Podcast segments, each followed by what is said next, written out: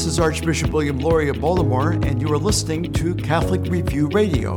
Catholic Review Radio is a weekly radio program and podcast hosted by Catholic Review Media, the news operation of the Archdiocese of Baltimore.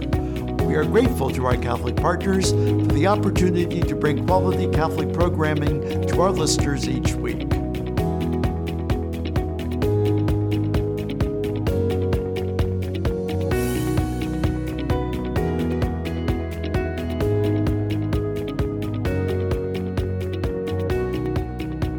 To Catholic Review Radio. I'm George Matysek, digital editor for the Archdiocese of Baltimore and the Catholic Review. On December 8th, Pope Francis announced that he was inaugurating a universal year of St. Joseph. Who was St. Joseph, and why should Catholics today cultivate a devotion to the husband of Mary and the foster father of Jesus? On today's show, we'll talk about it with Father Donald Fest.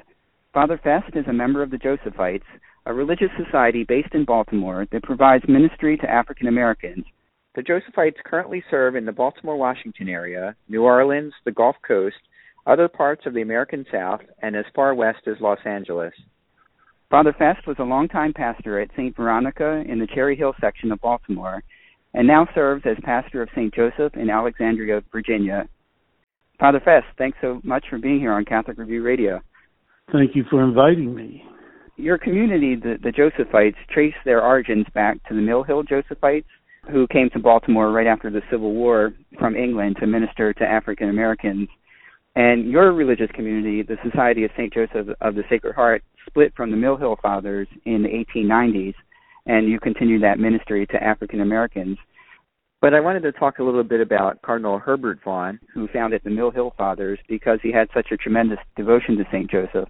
He actually wrote a book about St. Joseph and he also gathered more than 150,000 petitions that he sent to the Pope at the time to have St. Joseph named patron saint of the Universal Church, which Pope Pius IX did 150 years ago. And it just happened to be the exact date on which, the anniversary of which uh, Pope Francis announced the current year of St. Joseph. So, with all that history, I, I guess it makes it extra special for the Josephites to have this year of St. Joseph after all that history. Oh yeah, we've been waiting for this for a long time. I I might mention that Pope Pius the Ninth also was the one that sent Vaughan's men uh, to Baltimore to minister to the freed slaves.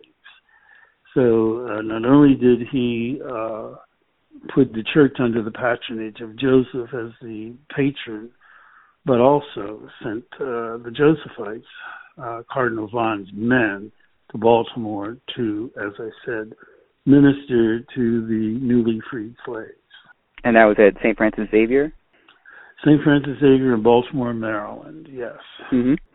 And over the course of, of this long history, I, I know the Josephites have been petitioning for a year of St. Joseph. We have. Uh, as long as I've been a Josephite, uh, which is over 50 years, uh, we have uh, petitioned uh, that there be a year of St. Joseph because uh, we feel that devotion to Joseph is, was neglected or not as as uh, celebrated as other saints. Why do you think that was? Why why did it take all these years, all these centuries? I have no idea. Uh, when when you look at uh, Joseph's role in the coming of the Lord God as man on earth, you know, he played a very instrumental role, not only for the birth of Christ, but also for the protection of him as he was a boy and then as a young man uh, until Joseph would die. And there's very little, uh, you know, celebration that was made of him uh, up until this time. So it's long overdue, is my uh, point. Well, you had mentioned the founder of the Mill, Hill Fathers, Cardinal Vaughan. I, I think his mother is actually just as interesting as Cardinal Vaughan because she has a, a real rich history in promoting vocations right within her family. Uh, her name was Elizabeth Louisa Rolls Vaughan, and she was the mother of 13 children, one of whom died soon after birth. But it is said that she prayed in front of the Blessed Sacrament every day, asking God that one of her children would answer the call to religious life. and it wound up uh, that five of her daughters became nuns, and then six of her sons, her six of her eight sons became priests, and three of those were bishops, including Cardinal Vaughan. So she she left quite a legacy there. And could you talk about her devotion to Saint Joseph? I, I know she had a devotion to the saints that she kind of imparted to her children, and especially Cardinal Vaughan. Correct, and uh, she's the one that inspired within him devotion to Saint Joseph that would guide him uh, uh, throughout his whole life, and, and, even in founding this religious community of men. Uh, that his idea was that as Joseph was the one that took Jesus to a foreign pagan land, Egypt, that Vaughan wanted to bring his men to uh, foreign lands that uh, did not know Jesus, did not know Christ. And so uh, he called Joseph the first missionary, which indeed he was, taking Jesus to Egypt, a pagan land. So he wanted his men to be under the protection and patronage of of Joseph.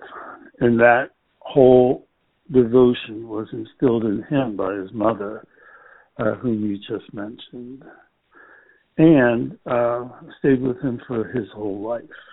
Mm. And she, she actually died quite young. I think she was 42 or in her early early 40s when she died.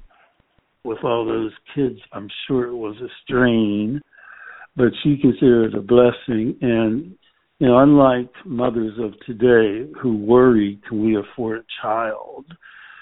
You know, back in those days, and even uh, 50 years ago in our own country, people just had babies uh, because uh, that's what you did, and uh, you know, if you had a baby, you accepted it lovingly from God and didn't worry about it. Today, before anyone has a child, uh, they're wondering can they afford it.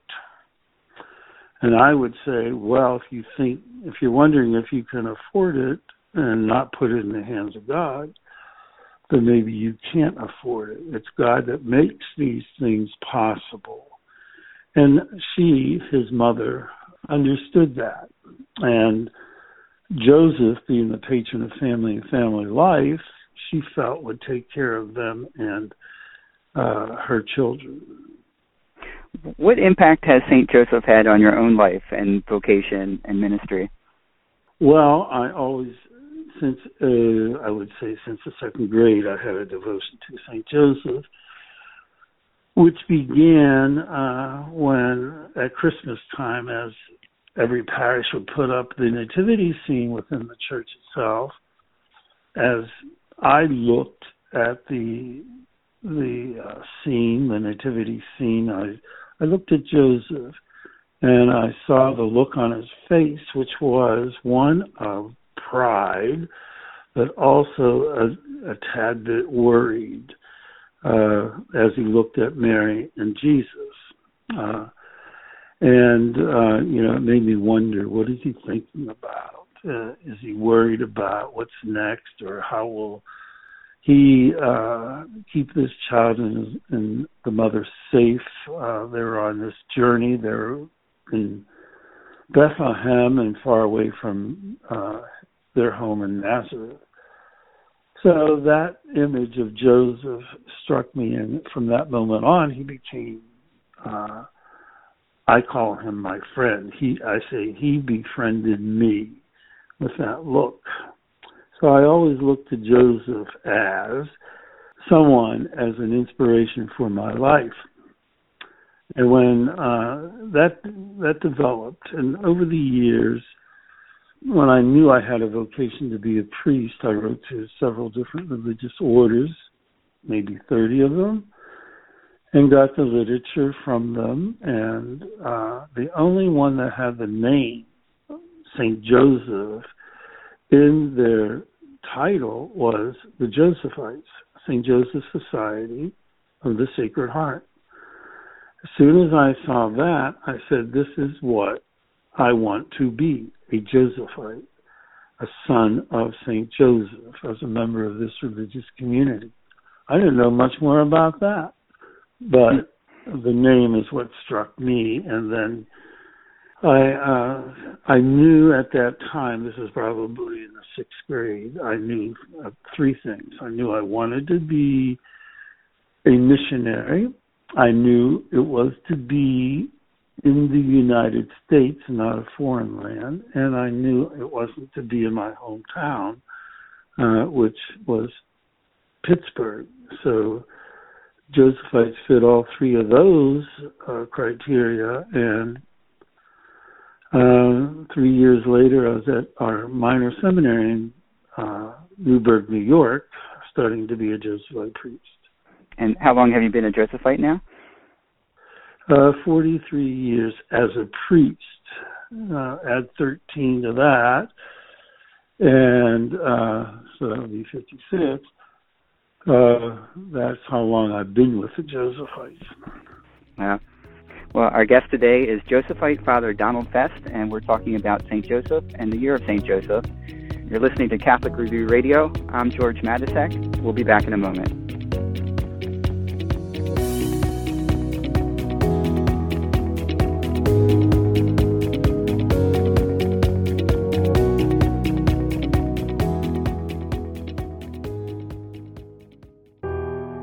Archdiocese of Baltimore makes the protection of children a leading priority in its parishes, schools, and other ministries. The Archdiocese seeks to keep kids safe through training and background checks and by implementing a zero tolerance policy for anyone credibly accused of abusing a child.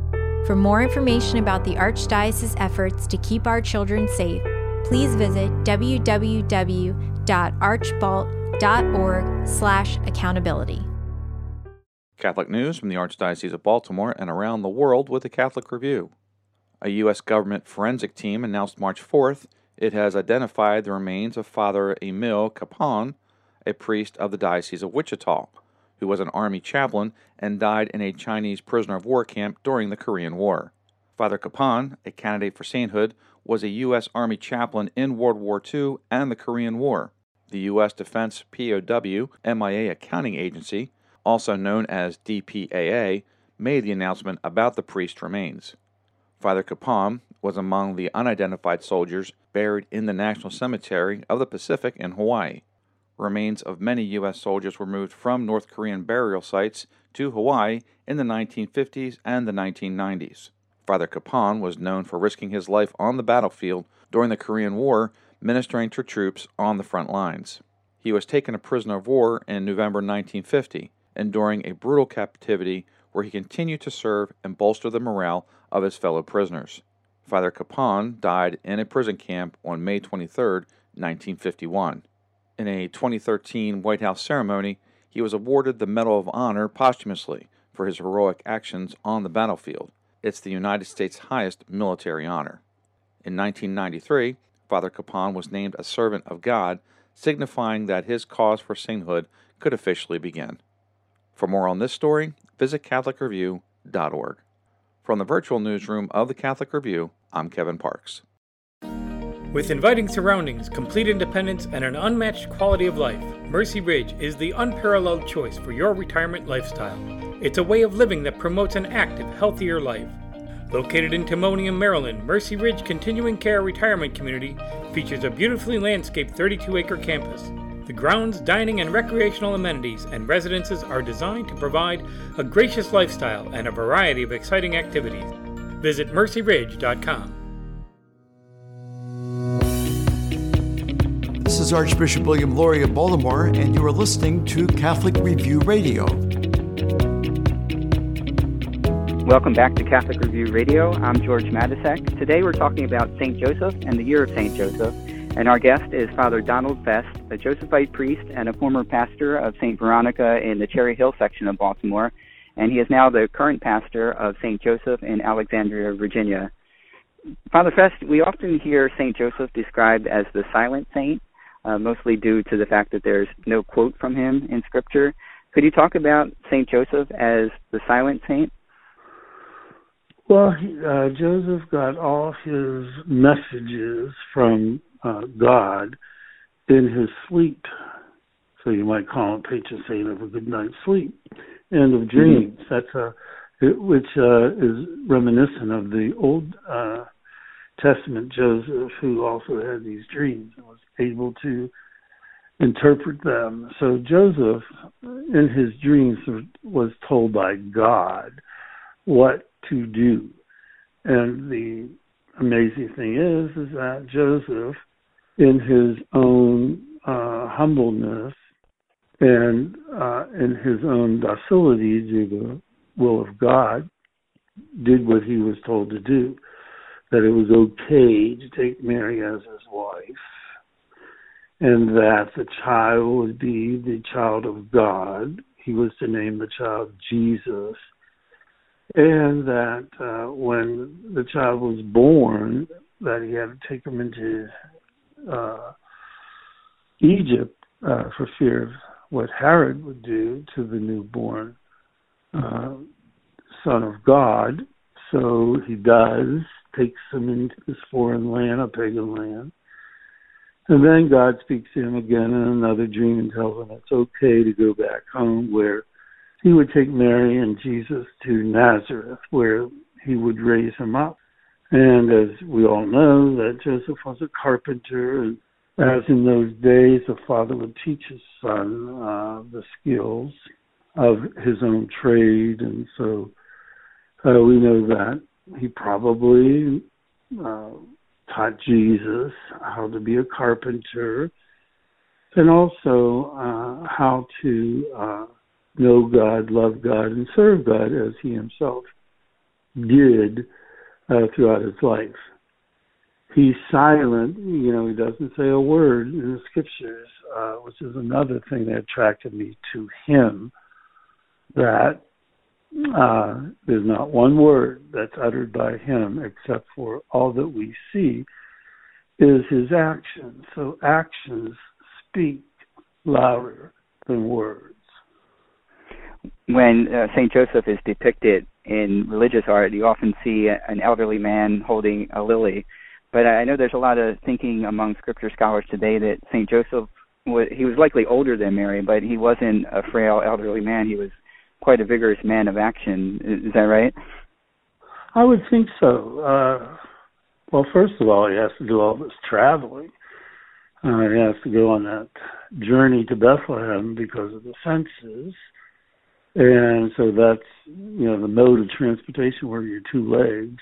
And mm-hmm. we always see Mary on a mule uh, or a donkey and um, him leading her. So he had to do that. He also had to uh, go into Egypt, uh, another journey, and then back to uh, Bethlehem, uh, back to Nazareth, and that was going through a desert. So I don't think any old man uh, would be able to do all that. I think they like to portray him as old uh, because of his um, relationship with Mary. Uh, so they wanted to show, I believe, someone that was safe. So they made him old. But mm-hmm. I can't imagine him being old at all with all that he had to do. St. Joseph is known as one of the powerful intercessors. Uh, people go to him for everything from selling their home. There's that tradition of burying a statue of St. Joseph upside down when you're trying to sell your home. And I know he's also invoked for financial situations and help with family life and a lot of different causes. Um, what makes him such a powerful saint and such a powerful intercessor? Well, I don't I don't know, except for I think a lot of people are drawn to him because of what they saw or see in the life of Jesus, in his infancy, in his birth, in his uh, growing up years. So he's a protector. Uh, he protected Mary when she was pregnant without being duly married.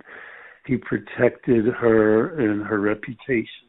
So he, then they go to uh, to Bethlehem, and he can't find a place for them to stay. So he protects his wife and his uh, soon-to-be child, and then uh, he keeps you know the whole thing he does is protect, protect, protect. And so I think people see that and they want a protector. They want someone strong. They want someone who knows what it's like to be without uh, someone who is uh, a home life man, a pillar of families, as we call him.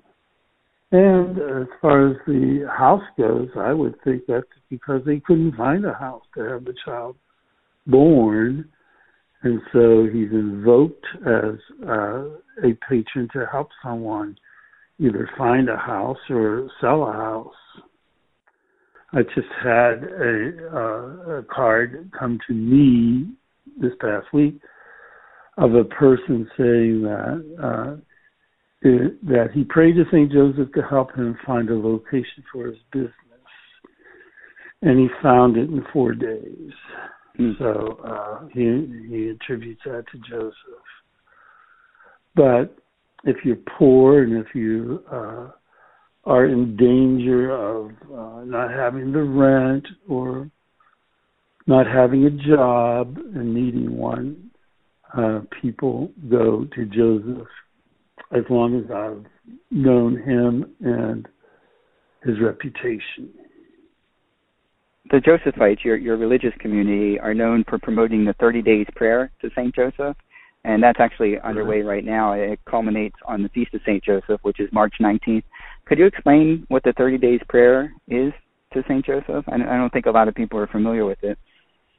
Probably not, but uh, it is said for 30 days. It doesn't have to be any particular 30 days. You just do it for 30 days. Mm-hmm. Uh, and what it celebrates is the uh, are the joys and the sorrows of Saint Joseph. And so, as you pray for your special intention, uh, you're praying uh, through his intercession because we know he suffered, you know, a lot of pain, uh, sorrows, and finding a place to have the child born and then to take him into Egypt and losing the child in the temple. These are some of the sorrows of St. Joseph. Being in the temple and hearing Simeon tell the, uh, you know, that a, a sort of sorrow will pierce the mother, his wife Mary, you know, that was another one of the sorrows. And then, of course, the joys were, uh, you know, finding a place uh, for Jesus to be born, finding uh, well, finding the way to Egypt to keep him safe, finding him in the uh, temple uh, after losing him, and then uh, having him at home with him, growing up uh, with Jesus and Mary right there in the house with them. These are some of the joys of Saint Joseph, as well as uh, having Mary assumed into heaven and he himself going in uh, to heaven to be with her uh, in the kingdom of God forever for being a good and loyal and faithful uh, servant to Christ. So these are some of the joys and sorrows. There's uh, seven sorrows and seven joys of uh, Saint Joseph that are you know traditional. Uh, and the number thirty represents the number of years that Saint Joseph was with the Holy Family on earth. Yes, uh, we don't know when Joseph died, but we know that Jesus began his public life at around age thirty. So Joseph is not mentioned anymore. So we attribute uh, probably Jesus was about 30 when uh, he died. So uh, that's the 30 day prayer in honor of the 30 years that we assume, we don't know, but we assume that he spent with Jesus and Mary. We have about 30 seconds left. I, I just wanted to mention that in the year of St. Joseph in the Archdiocese of Baltimore, there are nine churches named for St. Joseph that you can visit uh, on pilgrimage, and there's you can obtain special plenary plenary indulgences announced by the Vatican, and we'll put some of this information up on our website at CatholicReview.org. But Father Fest, could you talk about the value of making a pilgrimage in this year of St. Joseph? Well, certainly St. Joseph made pilgrimages. Uh, these are religious travel. He went to Bethlehem to register for the census. He went to Egypt. He went back to Nazareth. So he certainly did the travel. And when we make a pilgrimage, we're uh, we're on a journey to be closer to God, and uh, special places are set up for those pilgrimages, such as uh, these churches that you mentioned in Baltimore, named after St. Joseph. And the big St. Joseph's Church, of course, is in Montreal, Canada, but, uh, the um, on Mount Royal. So, uh, a famous place for pilgrimages. And pilgrimages are a prayerful journey. Great. Well, Father Don Fest, thanks so much for being here on Catholic Review Radio. I am uh, happy to uh, be with you guys. For Catholic Review Radio, I'm George Matysek. Thanks for listening. The Catholic Review is the only publication in the Archdiocese of Baltimore that covers the Catholic Church full time. Pick up the monthly magazine at your parish or have it delivered to your home. Subscribe to our e newsletter for twice weekly updates. Just text CR Media to 84576. Follow the Catholic Review on Facebook, Twitter, and YouTube. Read it today in print or online at CatholicReview.org. That's CatholicReview.org. Tune in to Catholic Review Radio next week. Available on WMET 1160 AM and 103.1 FM. Also, WSJF 92.7 FM in the Sykesville area and WVTO 92.7 FM in Baltimore City. Check us out on SoundCloud or your favorite podcast app. Thank you for joining us for this edition of Catholic Review Radio. As we prepare for the week ahead, let us do so in prayer together as one community of faith. Our Father, who art in heaven, hallowed be thy name. Thy kingdom come, thy will be done, on earth as it is in heaven. Give us this day our daily bread, and forgive us our trespasses, as we forgive those who trespass against us. Lead us not into temptation, but deliver us from evil. Let us also ask the blessing and intercession of our Blessed Mother as we pray, Hail Mary, full of grace, the Lord is with thee. Blessed art thou among women, and blessed is the fruit of thy womb, Jesus. Holy Mary, Mother of God, pray for us sinners now and at the hour of our death. Amen. May Almighty God bless us and keep us always in his love.